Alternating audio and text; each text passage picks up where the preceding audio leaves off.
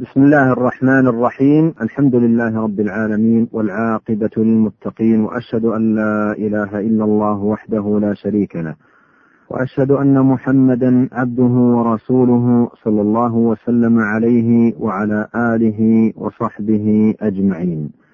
أما بعد السلام عليكم ورحمة الله وبركاته.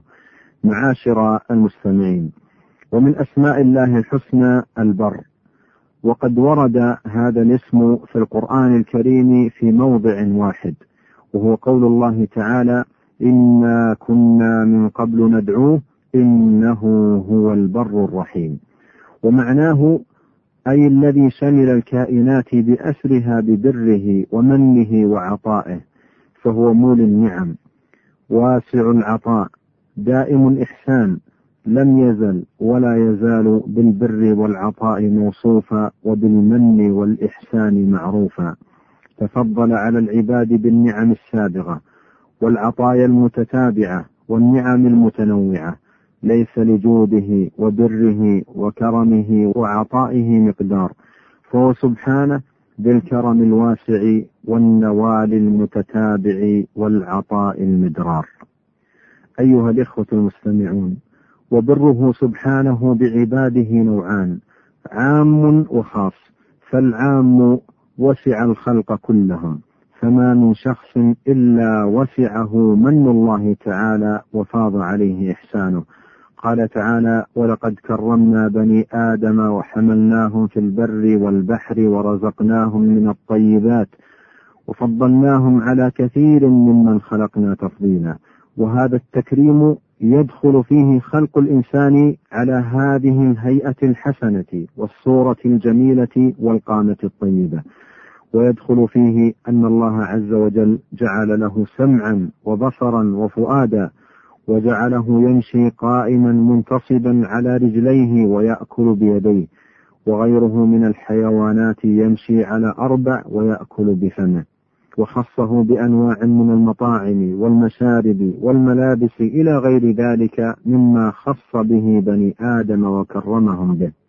والخاص هو هدايته من شاء منهم لهذا الدين القويم وتوفيقهم لطاعة رب العالمين ونيل ما يترتب على ذلك من السعادة الأبدية في الدنيا والآخرة. كما قال الله تبارك وتعالى إن الأبرار لفي نعيم أي في دورهم الثلاثة في الدنيا والبرزخ ويوم القيامة. وتفاصيل بره بعباده وأصفيائه أمر لا يمكن حصره ولا سبيل إلى استقصائه. فمن بره بهم جل وعلا أنه تبارك وتعالى يريد بهم اليسر ولا يريد بهم العسر. يتقبل منهم القليل من العمل ويثيبهم عليه الثواب الكثير. ويعفو عن كثير من سيئاتهم ولا يؤاخذهم بجميع جناياتهم ويجزيهم بالحسنة عشر أمثالها. ويضاعف لمن يشاء ولا يجزي بالسيئة إلا مثلها ويكتب لهم الهم بالحسنة ولا يكتب عليهم الهم بالسيئة. فعن أبي هريرة رضي الله عنه قال قال رسول الله صلى الله عليه وسلم من هم بحسنة فلم يعملها كتبت له حسنة. ومن هم بحسنة فعملها كتبت له عشرا إلى سبعمائة ضعف. ومن هم بسيئة فلم يعملها لم تكتب. وإن عملها كتبت. رواه مسلم.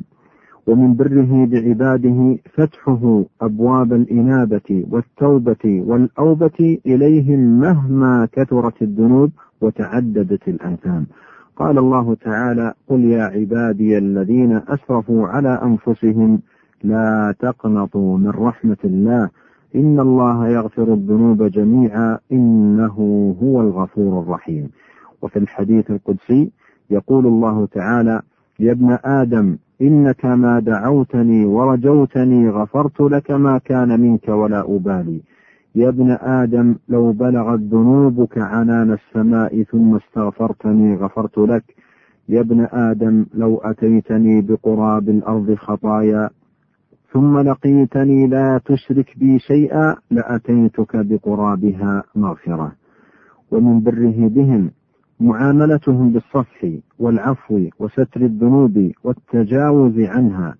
فعن ابن عمر رضي الله عنهما قال سمعت رسول الله صلى الله عليه وسلم يقول إن الله يدني المؤمن فيضع عليه كنفه ويستره فيقول أتعرف ذنب كذا؟ أتعرف ذنب كذا؟ فيقول نعم أي رب حتى إذا قرره بذنوبه ورأى في نفسه أنه هلك قال الله سترتها عليك في الدنيا وأنا أغفرها لك اليوم فيعطى كتاب حسناته. وأما الكفار والمنافقون فينادى على رؤوس الأشهاد هؤلاء الذين كذبوا على ربهم ألا لعنة الله على الظالمين. أيها الإخوة المستمعون ومطالعة العبد لهذا البر العظيم من سيده ومولاه نافع له غاية النفع إذ به يعرف عزة الله في قضائه وبره في ستره وحلمه في إمهاله وكرمه في تيسيره لعبده التوبة والإنابة. وفضله في مغفرته. وهذا يسوق العبد إلى حسن الإقبال على مولاه خضوعا وتذللا رغبا ورهبا رجاء وطمعا. قال ابن القيم رحمه الله يعرف بره سبحانه في ستره عليه حال ارتكاب المعصية مع كمال رؤيته له. ولو شاء لفضحه بين خلقه فحذروه. وهذا من كمال بره ومن أسمائه البر. وهذا البر من سيده كان عن كمال غناه عنه وكمال فقر العبد إليه فيشغل بمطالعة هذه المنة ومشاهدة هذا البر والإحسان والكرم فيذهل عن ذكر الخطيئة فيبقى مع الله سبحانه وذلك أنفع له من الاشتغال بجنايته وشهود ذل معصيته فإن الاشتغال بالله والغفلة عما سواه هو المطلب الأعلى والمقصد الأسنى. أيها الإخوة المستمعون، وما نبه عليه ابن القيم رحمه الله أمر يغفل عنه كثير من التائبين فينشغلون بعظم الذنوب التي ارتكبوها وكثرتها ويغفلون عن ذكر ساعة بر الله وعظم منه وجزيل كرمه. أيها الإخوة المستمعون، ومن عظيم بره بعباده أنه سبحانه مع كمال غناه يفرح بتوبة التائبين وإنابة المنيبين. ففي الصحيحين من حديث أنس بن مالك رضي الله عنه قال قال رسول الله صلى الله عليه وسلم لله أفرح بتوبة عبده حين يتوب إليه. من أحدكم كان على راحلة بأرض فلا فانفلتت منه. وعليها طعامه وشرابه فأيس منها فأتى شجرة فاضطجع في ظلها قد أيس من راحلته فبينما هو كذلك إذا هو بها قائمة إذا هو بها قائمة عنده فأخذ بخطامها ثم قال من شدة الفرح اللهم أنت عبدي وأنا ربك أخطأ من شدة الفرح.